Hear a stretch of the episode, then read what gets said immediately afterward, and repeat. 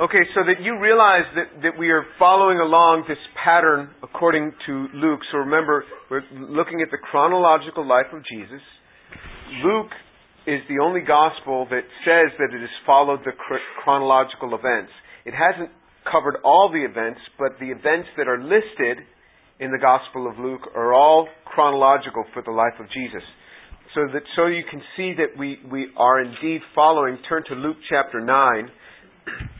And in Luke chapter 9, recall what we did is we had just finished speaking last week about Jesus equipping the twelve before he sent them out. And in Luke chapter 9, you'll see in verse 6, departing, they began going out throughout the villages, preaching the gospel and healing everywhere. So that's what we had just finished, where that was expanded upon, actually in Matthew's gospel, and we so we looked at that portion in the gospel according to Matthew. But now, if you look in, in verse 7 of, of Luke chapter 9, verse 7, now Herod the Tetrarch heard of all that was happening, and he was greatly perplexed because it was said by some that John has risen from the dead, and by some that Elijah had appeared, and by others that one of the prophets of old had risen. Herod said, I myself had John beheaded, but who is this man about whom I hear such things? And he kept trying to see him. Okay, so you see, uh, Luke just gives uh, three verses, 7, 8, and 9, about this event of, of Herod. So what we're going to do is now we're going to turn back to Mark, the Gospel according to Mark, and Mark expands upon this very event. So in Mark chapter 5, we're going to start reading from verse 14. So remember, Luke is our outline for chronology, it's a very simple idea. There's nothing complex. Luke is our outline for chronology, and now he mentions a little portion. Now we're going to go to the other Gospels that, in, the, in this particular case, Mark is the one who shares the most on, the, on this. So, look in, in Mark chapter 5, verse 14. And King Herod heard of it, for his name had become well known and the people were saying, John the Baptist is risen from the dead, and that is why these miraculous powers are at work in him. But others were saying he is Elijah, and others were saying he is a prophet, like one of the prophets of old. But when Herod heard of it, he kept saying, John, whom I have beheaded, has risen. Okay, so what, what is, what is uh, uh, Herod hearing about? Herod is hearing about the ministry of Jesus and the ministry now even of Jesus' disciples and he's hearing all of this ministry, and some people are saying, oh, uh, uh, that, that's Elijah who's ministering, or that's one of the prophets of old. And others were saying that's John the Baptist has risen from the dead and is sharing and doing all these great works. And Herod himself starts saying, John, whom I have beheaded, has risen from the dead. This is sort of like Shakespeare, you know, where, where you, you, you, you have somebody who's, who's one man who's killed another man, and this, this, this man comes back and starts, you know, just the spirit is tormenting the man, the murderer.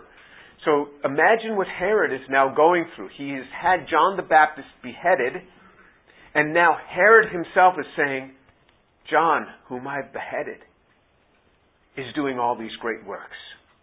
This is no small thing.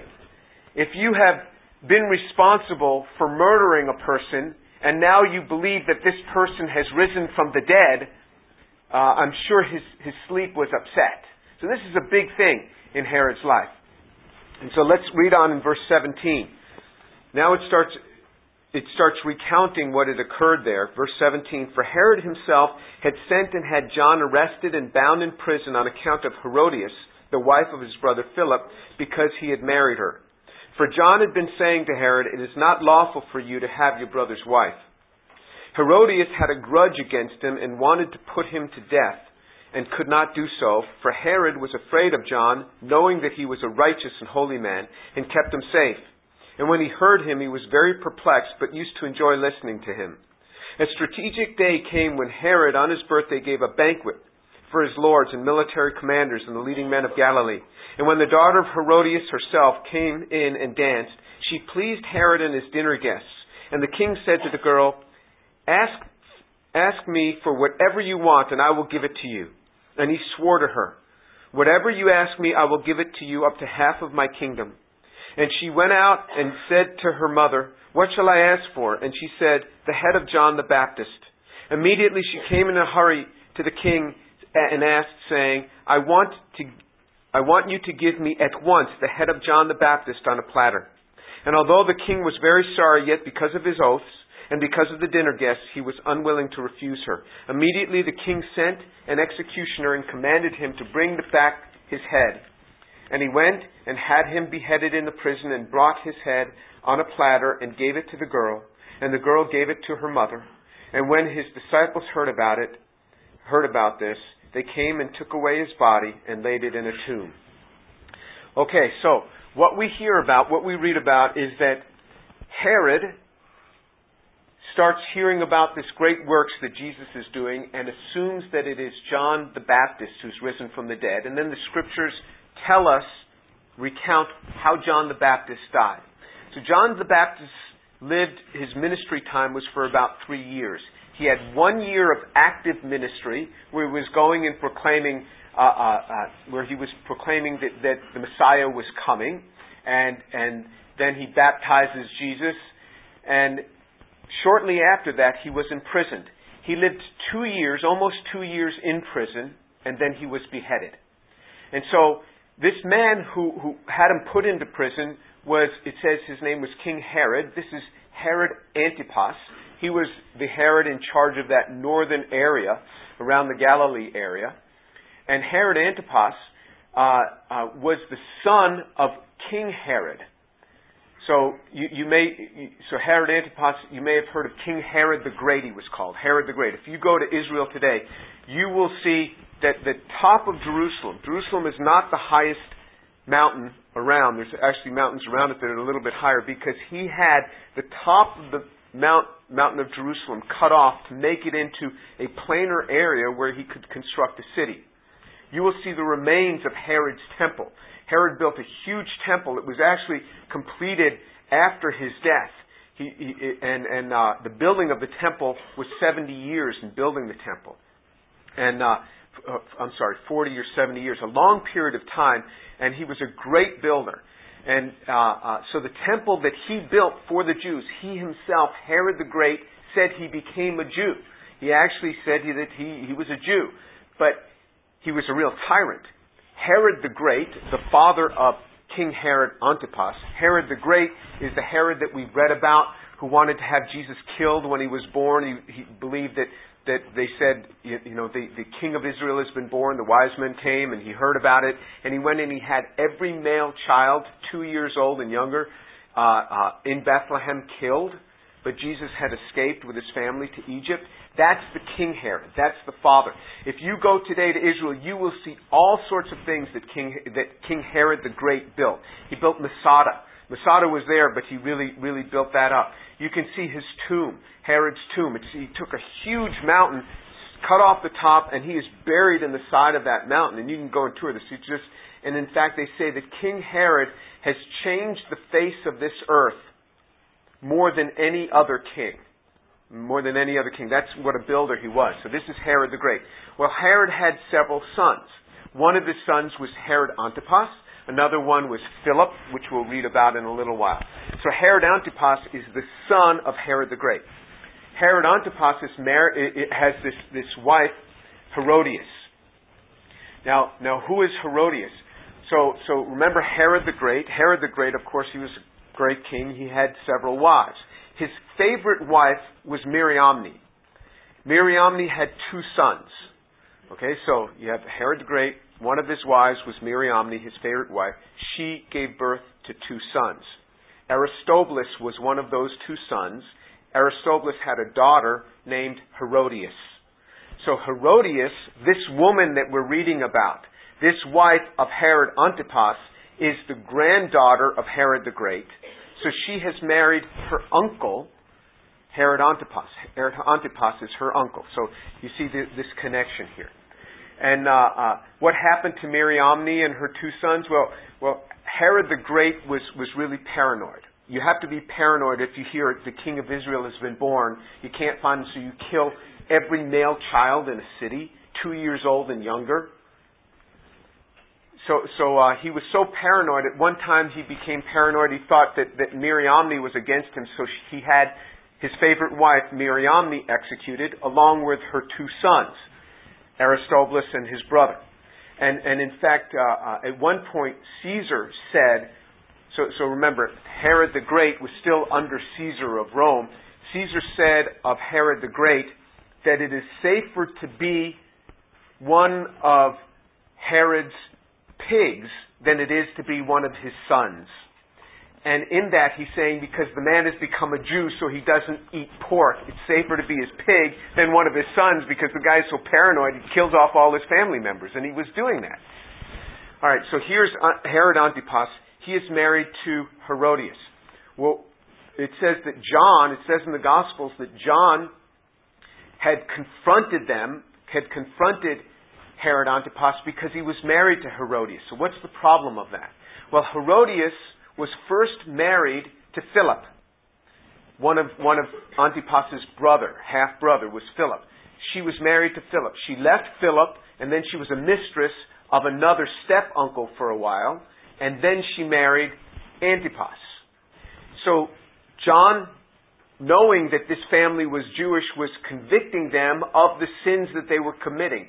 So in the book of Leviticus, you weren't allowed to have incest and you weren't allowed to have adultery. And here she was, her husband Philip was still alive, and now she had been married. Now she's married to Antipas. So he had reproved King Antipas, King Herod Antipas, for this.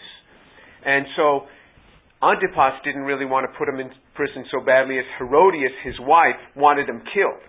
So when you start picking on people concerning their their sex life, I'll tell you, get them really angry. And this is what's happening with this woman. She wanted John the Baptist killed. Who is this guy to be talking about my personal life?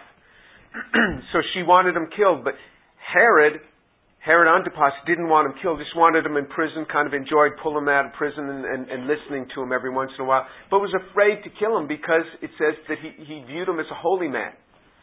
So what happens here, what we just read, is there's this strategic day that's occurred.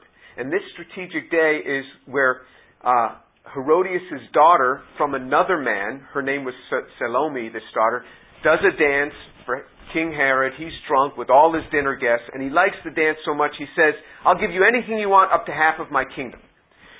These are these very strange proclamations that, that we have to be careful of. So this is another reason why it's not good to get drunk, because you say things that you really ought not to say. So he promises her up to half his kingdom, just because she danced for him. So he's made this oath in front of his dinner guests. And so she goes to her mother. She doesn't know what to ask for. And her mother says, I know what to ask for. Ask for the head of John the Baptist on a platter. So Salome doesn't resist this at all. She runs right on over to, to, to Herod Antipas and she says, I want the head of John the Baptist on a platter. And it says that he tried to avoid doing this, but he couldn't because he had made the oath. All the dinner guests are looking at him, so now he's stuck. So it says he gives the charge to send an executioner to take off the man's head in the prison and bring it back to the girl. And they go, they cut off his head, and they bring her the head on a platter. She takes it and gives it to her mother. That's the story. So, what I want to do is I want to think a little bit about what this seemed like from John the Baptist's perspective and from the perspective of his disciples and Jesus. Remember, what's the relation between Jesus and John the Baptist? They're cousins, right? So they're cousins. John the Baptist is now in prison for two years. He's brought out occasionally to speak to King Herod, and and Herodias is there, and he does. Herodias doesn't like him because she's already been told. Uh, uh, he's already he, she's already heard John the Baptist speak against her lifestyle and, and, and uh, Antipas's lifestyle, but he used to enjoy hearing him because he would probably come and speak with him the things, and, and he was a great man.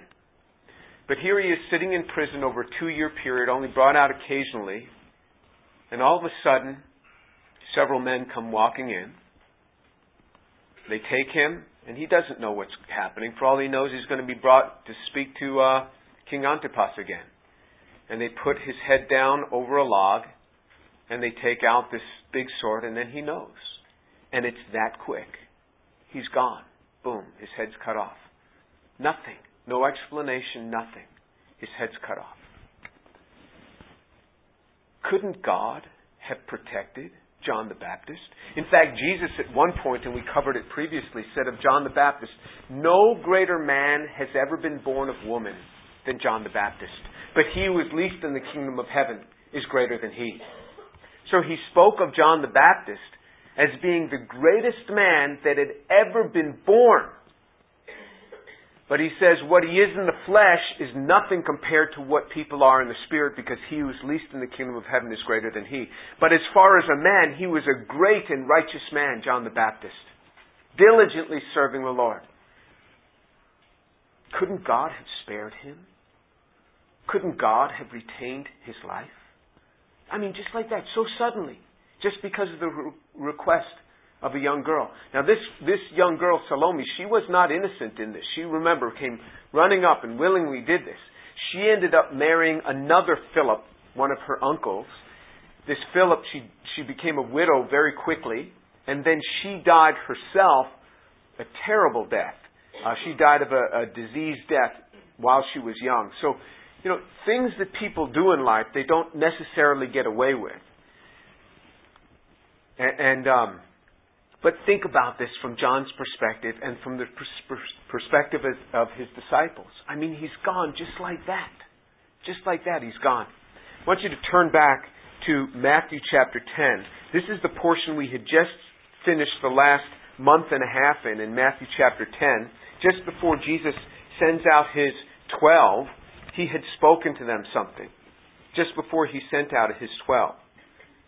In Matthew chapter 10, verse 28, he says, Do not fear those who kill the body, but are unable to kill the soul, but rather fear him who is able to destroy both the soul and the body in hell. Matthew 10:29 now. Are not two sparrows sold for a cent? and yet not one of them will fall to the ground apart from your Father. But the very hairs of your head are all numbered. So do not fear. You are more valuable than many sparrows. So look at what he says to his disciples when he's sending them out. Look at Jesus' view about life, about death, about God's care for people. He says, Do not fear those who kill the body, but are unable to kill the soul. So all of a sudden, Jesus is now giving us two things. He says there is a body, that we know of, but there's also a soul. He says people may kill the body, but there's also a soul. And they don't have the power to kill the soul. Jesus says this. This is how he starts to, to speak. He knows what he's talking about. He says there is a body and there is a soul. And he tells us more. Do not fear those who kill the body but are unable to kill the soul, but rather fear him who is able to destroy both soul and body in hell. But fear him. Now Jesus tells us there is a hell. This is not imagination. This is real stuff. Jesus said there is a hell. And God can send both the body and the soul to hell. God has that ability to send both the body and the soul to hell. So the soul is a real entity. Then he says, Are not two sparrows sold for a cent? And yet not one of them will fall to the ground apart from your Father. But the very hairs of your head are all numbered. So do not fear, you are worth more valuable than many sparrows. He, he says, a sparrow doesn't even fall to the ground apart from God's knowledge. He's never saying that you'll never be hurt. He's never saying, he says, sparrows fall to the ground. But they don't fall to the ground apart from the knowledge of God. The very hairs of your head are numbered, he says. He says, So don't fear them. You're worth more than many sparrows. Jesus qualifies things. I don't know why things in life happen the way they do. It is very easy for people to stand comfortably when everything happens to be going well and talk about the great protection of God. But then in life, things often fall apart. I mean, just last week, a, a young lady who we know, she'd been married about four years, just passed away of cancer. She was pregnant, wonderful, wonderful young lady, loved the Lord, and uh, uh, she was very athletic. She'd been a runner in college. She was pregnant, and then all of a sudden they saw her getting really large in her pregnancy, and it turned out there was a tumor alongside of the baby. So they they said, "Oh, well, we'll operate after the boy is delivered." So she delivers the baby, and her stomach is still just huge. And it turns out this tumor was much larger than they had thought. So they, they removed the tumor, and then she had about uh, uh, three years or two and a half years of just you know treatment and treatment. And, and I used to visit her in the hospital, and her husband and she would minister to me. I would go to pray for them, and I would be the one that would leave just touched by their ministry to me. And he said, you know, this is the lot that God has for us. She was going through chemotherapy and and they were praying. They were praying like crazy. Their church was praying.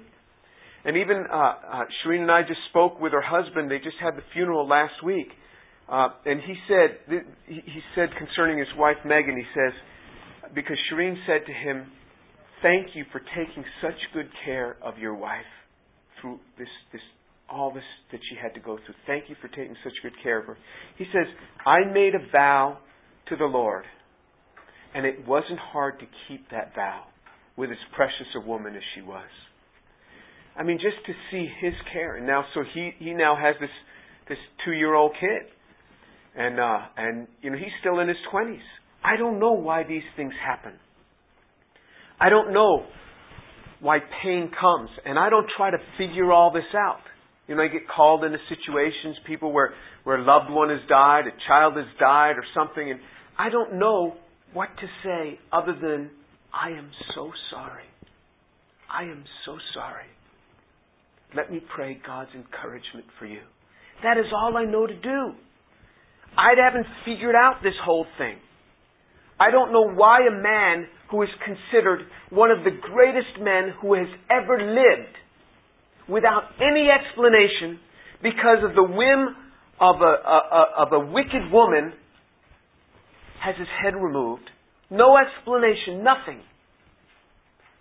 So this, this young girl dances, she makes a request, and 10 or 15 minutes later, a man's head comes on a platter. I don't understand this. There are so many things in life that we just absolutely do not understand. But I'll tell you what we experience as individuals, what we experience in this country is just a brief window in human history where people live at peace in this country, where we don't worry about, you know, nations coming in and just destroying us. Throughout human history, you lived in a little city, you didn't know if some marauding band was going to come and just kill everybody. This is a brief window that we have in the protection that we have. But even in that, I don't understand why pain comes. I don't understand why all of a sudden somebody gets in a car accident and dies and they were a wonderful person. I don't understand. But the scriptures make it clear. There is a soul. There is a soul that lives forever. God is able. There is a body that dies, but there is also a soul. And there is hell. And if a person does not know God, if you don't know God, there is a hell that awaits you. This is a real thing. There is a hell that awaits you. And you can say all you want that how can a loving God send anybody to hell? Because uh, it says that it's going to happen? Because it warns that it's going to happen? How could a loving God be dishonest? What happens to us if we make God into a liar concerning His Son? So there is a very real thing that happens in life. A very real thing. There is a heaven and there is a hell. And God speaks of this. And I don't know why bad things happen, and I can't explain it, but the scriptures tell us that none of this happens without God knowing. That every hair on your head is numbered. That God is in control of all things. And that is the only comfort that we could have in this. That God is in control of all things. And I grieve with those who grieve. And I cry with those who cry. And I don't understand why all of this happens. And all I ha- can do is lay this at the feet of God, God who sees the beginning and the end, who lives outside of time and space. Because he promises that when we know him, we live with him forever when we know him. Turn to 1 Corinthians chapter 15. 1 Corinthians chapter 15 covers, uh, this is the classic chapter on the resurrection of Jesus. 1 Corinthians chapter 15, but it also speaks of the resurrection of the dead, those who have died in Christ, those who have slept in Christ. Remember, the, the word sleep in the scripture is often used for people who are believers in Jesus Christ who have then passed away, who had died. Jesus often referred to them as sleeping. Remember, he would say, he said, Lazarus is asleep. And they said, well, if he's asleep, he'll wake up. And Jesus said, ah, guys, he's dead. The term sleep is what Jesus used when a believer died. Of the little girl, he said, uh, she's not dead, she's only asleep. And everybody laughed at him. And then he raised her up. So, 1 Corinthians chapter 15, verse 50. Now I say this, brethren, that flesh and blood cannot inherit the kingdom of God, nor does perishable inherit the imperishable. Behold, I tell you a mystery. We will not all sleep, but we will all be changed in a moment, in the twinkling of an eye, at the last trumpet. For the trumpet will sound, and the dead will be raised imperishable, and will be changed. For the perishable must put on imperishable, and the mortal must put on uh, immortality. But when this perishable will have put on the imperishable, and the mortal will have put on immortality, then will come about the saying that is written, Death is swallowed up in victory. O death, where is your victory? O death, where is your sting? The sting of death is sin, and the power of sin is, is the law. But thanks be to God who gives us victory through our Lord Jesus Christ. So look at what Paul does. He shares with them a mystery. He says, when that last trumpet sounds, the dead in Christ shall rise. This is talking about a physical resurrection. God is going to call a physical resurrection. It says earlier in 1 Corinthians 15, it says, If Christ has not been risen from the dead, then none of us are going to rise. But because he has been risen, we also shall rise from the dead. The physical bodies will rise from the dead. And you say, well, how can this be? You know, some physical bodies, there's nothing left. It's totally burned up in a fire. You put a body in the ground, and after a few hundred years, there's, just, there's nothing there. It's just been consumed by the earth. How could this be? Well, how did God put you together how you are right now? How did He do that? If God can put you together once, He can put you together again. Guess what still remains? The atoms still remain. They're still there. The atoms don't go away. He can call these things back and just put them together. He can do this. It says, The dead in Christ shall rise. And then once they rise, those who happen to be alive, who have not died, when that last trumpet sounds, they will meet together in the air. They will be taken up directly. Turn to, to 1 Thessalonians 4. 1 Thessalonians 4. So before you hit Hebrews and after 1 Corinthians, you should find 1 Thessalonians. Turn to 1 Thessalonians chapter 4. Verse 13. 1 Thessalonians 4:13 But we do not want you to be uninformed, brethren, about those who are asleep, so that you will not grieve as do the rest who have no hope. For if we believe that Jesus died and rose again, even so God will bring with him those who have fallen asleep in Jesus. For this we say to you by the word of the Lord, that we who are alive and remain until the coming of the Lord will not precede those who have fallen asleep. For the Lord himself will descend from heaven with a shout, and the voice of the archangel, with the trumpet of God, and the dead in Christ will rise first. Then those who are alive and remain will be caught up together with them in the clouds to meet the Lord in the air. So we shall always be with the Lord. Therefore comfort one another with these words. When someone who knows the Lord dies, the physical body dies, their soul immediately goes to be with the Lord. Prior to the, the, the uh, death and resurrection of Jesus, the bodies would go, the soul would go to a place that was uh, called the bosom of Abraham. Jesus even referred to it as that place. When Jesus, after he died, it says that he went and he took captivity captive. He took all of those souls and he brought them up into the presence of the Father.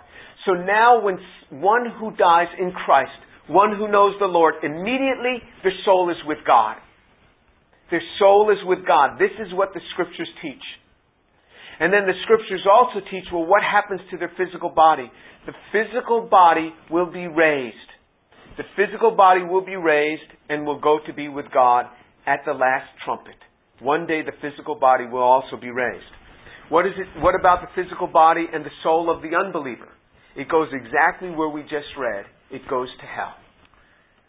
And in fact, the physical body will follow them. The physical body of the unbelievers will also be raised and be sent to hell. That's why the scripture said, Jesus said, fear him who is able to kill both the soul and the body in hell. Both of them will go to hell. The soul and the body. It is a real thing. And if ever you think yourself so sophisticated that you can get beyond that, then start tearing out pages from your Bible because it's nonsense then. These words of Jesus are real. And then Paul confirms it here in 1 Thessalonians. he says, I don't want you to be uninformed, brethren, about those who are asleep. So he's speaking of those who have died knowing Christ so that you will not grieve as the rest who have no hope. He doesn't want us to grieve like those in the world who have no hope. When I see someone who doesn't know the Lord die, I mean, it's a, it's a real sad thing. Because I know what the, their fate is.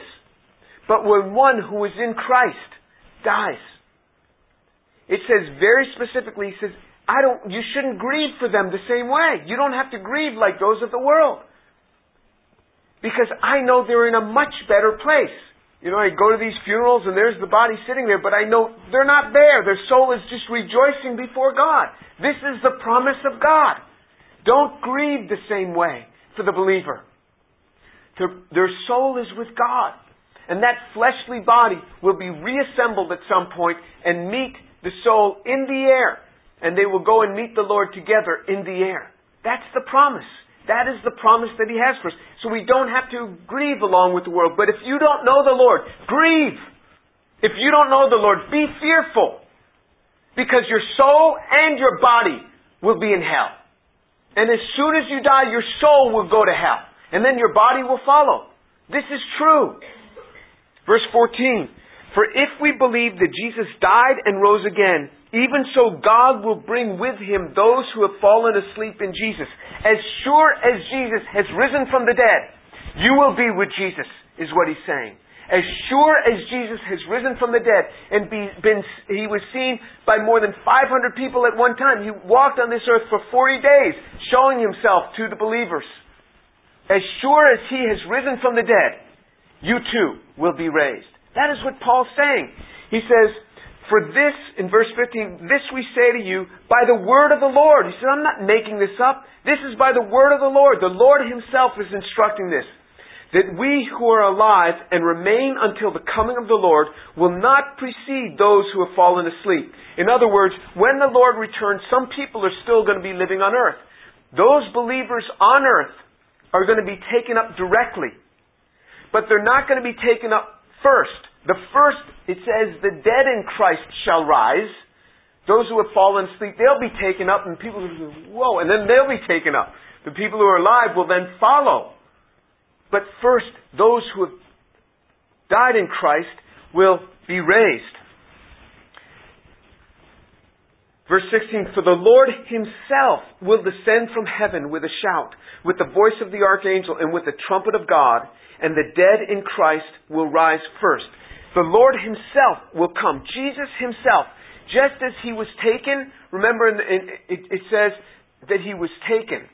In the book of Acts, it talks about this, and they saw him going away on, in the clouds. He was raised up, and then he was taken away in the clouds, and the angel said, He will return just as you have seen him, just as you have seen him go. He will come returning in the clouds. Jesus himself will be there to receive these bodies that are rising up and unify them with the souls that are already with him. And then, after they've risen up, then those who are alive, who have not yet died, will join with them together in the air. This is the promise of Scripture. Then those who are alive and remain will be caught up together with them in the clouds to meet the Lord in the air, and so we shall be with the Lord. Therefore, comfort one another with these words. You want to know what to share with people?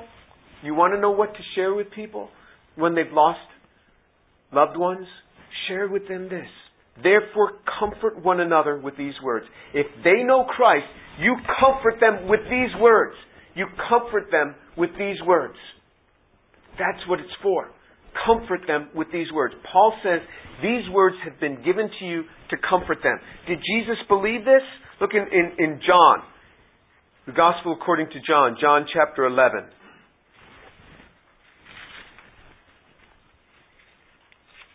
John chapter 11, verse 25. This is the portion that I send to anybody who's lost a loved one if I suspect that their loved one knew the Lord. And if I don't know it, I will ask them, did they know Jesus? And if they say yes, boom, I shoot this scripture off to them. John 11, 25. I am the resurrection and the life. He who believes in me will live even if he dies. And everyone who lives and believes in me will never die. Do you believe this? Jesus said this. Jesus said, I am the resurrection and the life. He who believes in me shall never, he who believes in me shall live even if he dies. Even if he dies, you're going to be with me. Jesus promises this. This is a blessed hope. I'll tell you, this is a blessed hope. Do you have a loved one who has gone on? If they know the Lord, this is a blessed hope. Jesus really believed this thing. And if Jesus believed this and you don't, guess who's right? I am the resurrection and the life. He who believes in me will live even if he dies, and everyone who lives and believes in me will never die. What's he talking about? The soul will never die. He who lives and believes in me will never die, and I'll raise up his body. And then he finishes it up and he says, Jesus says, Do you believe this? You have to answer that question. Do you believe the words of Jesus? If you don't, then what else do you not believe about what he said? Maybe the whole thing is, is, is a farce. The words of Jesus are true. He raises people from the dead. He raises people from the dead. Things happen in life we can't explain. I don't have answers for all this. I don't have answers for the pain that go on in life. But this I know. He is the one who raises the dead. And I pray for people. Sometimes God intercedes and sometimes He doesn't. Why? Because He's God. He's God. He doesn't conform to my image of Him. I pray. Sometimes He answers, sometimes He answers with the answer no. And the person goes on. I prayed for this young girl, Megan. And her cancer didn't go away. And she died. But her soul is alive with God. That I am sure of. And one day her body will follow. Let's pray.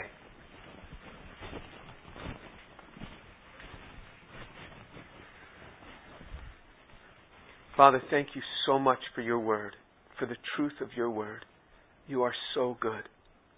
Father, I pray that we could comfort one another with these words so that when things happen in life that we don't understand, and pain occurs that we don't understand. Father, that we will remember that every hair on our head has been numbered by you, and there is nothing, no pain in our life that happens apart from you. Father, help us to remember these things, to hold fast the promises of Jesus, that we will live for, with Him forever. Thank you, Lord, that our souls will live with Him forever. Thank you, Lord, for your mercies. You are indeed merciful to us. Thank you for what Jesus has provided. your grace and your blessing on these young people, I pray. In the name of Jesus. Amen.